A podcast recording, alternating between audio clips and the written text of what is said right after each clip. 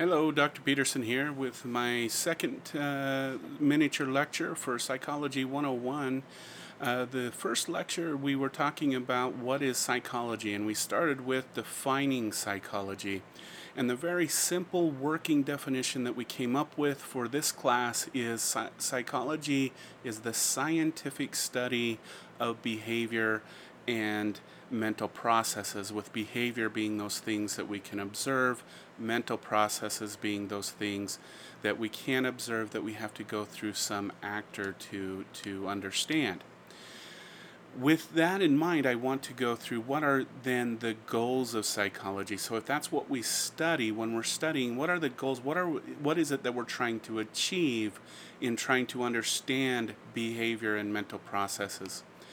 And uh, as you can see in the chart that is provided in the, the classroom, there are four basic goals that we're really trying to achieve when we're talking about uh, the scientific study of behavior and mental processes. And the first one is description.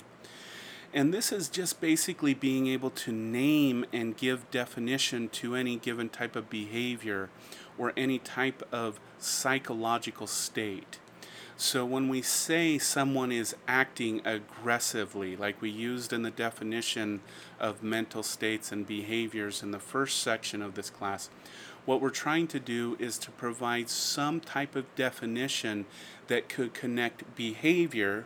So when we were talking about, for example, a scowling face, a puffing of a chest, a swinging of an arm, we want to connect that behavior and we want to connect it with some type of mental state as well, such as feelings of agitations, feelings of, uh, of anger, and, and, and the states of anger. And that's what we want to describe and what makes a person angry. And that gets into the second goal of psychology is once we've given a description, kind of a definition that both connects the behaviors and the psychological states, we want to understand it.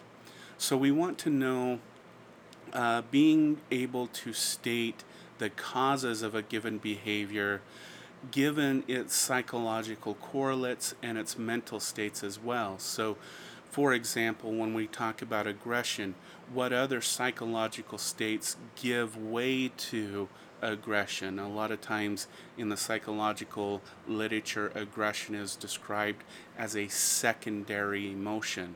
So, what we want to know is what primary emotions drive that feeling or that emotion of aggression. Is it pride? Is it sadness? Is it physiological arousal, those type of primary states that then give into that secondary state of anger. And then we want to know how that anger, that, that, that emotion translates into behavior. So we want to understand that trajectory. Once we understand it, we then want to be able to predict it or forecast it.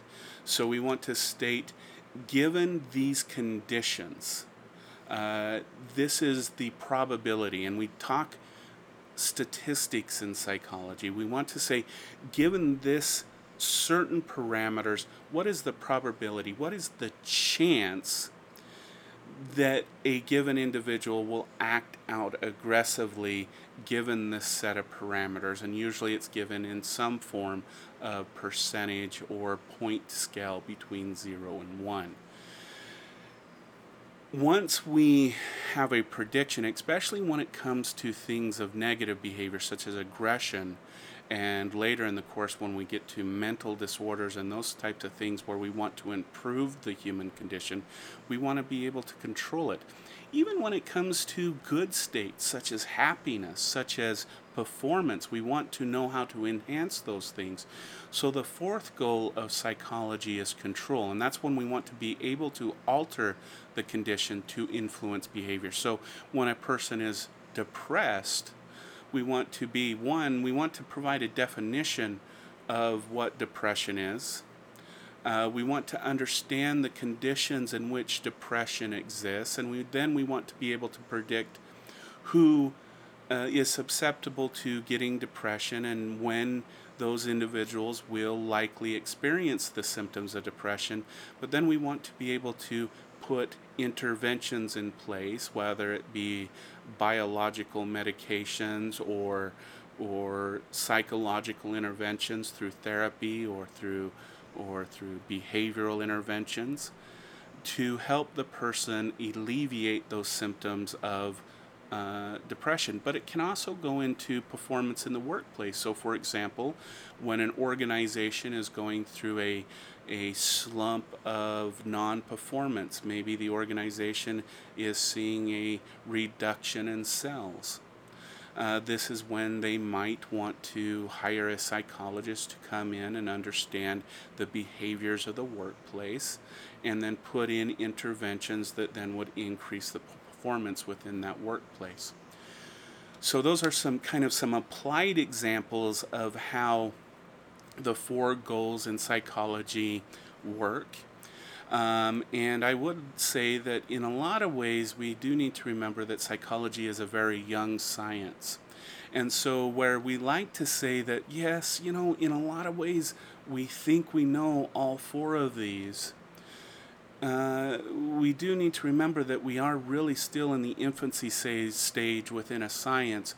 And for a lot of the phenomenon that we are investigating within the field of psych- psychology, we're usually still in the description and understanding phase for a lot of what we are investigating.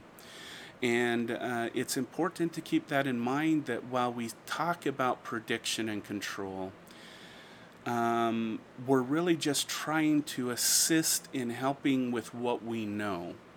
Uh, but there is still so much to know about human behavior and mental states and our psychological states that, uh, in a lot of ways, we're still in the description and understanding phase of human behavior and mental processes.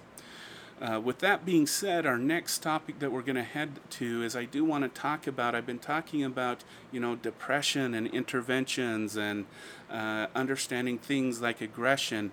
We need to talk about psychology has two really different focuses. One, psychology as a science and psychology as a profession, and that's what we'll be going into in our next mini lecture.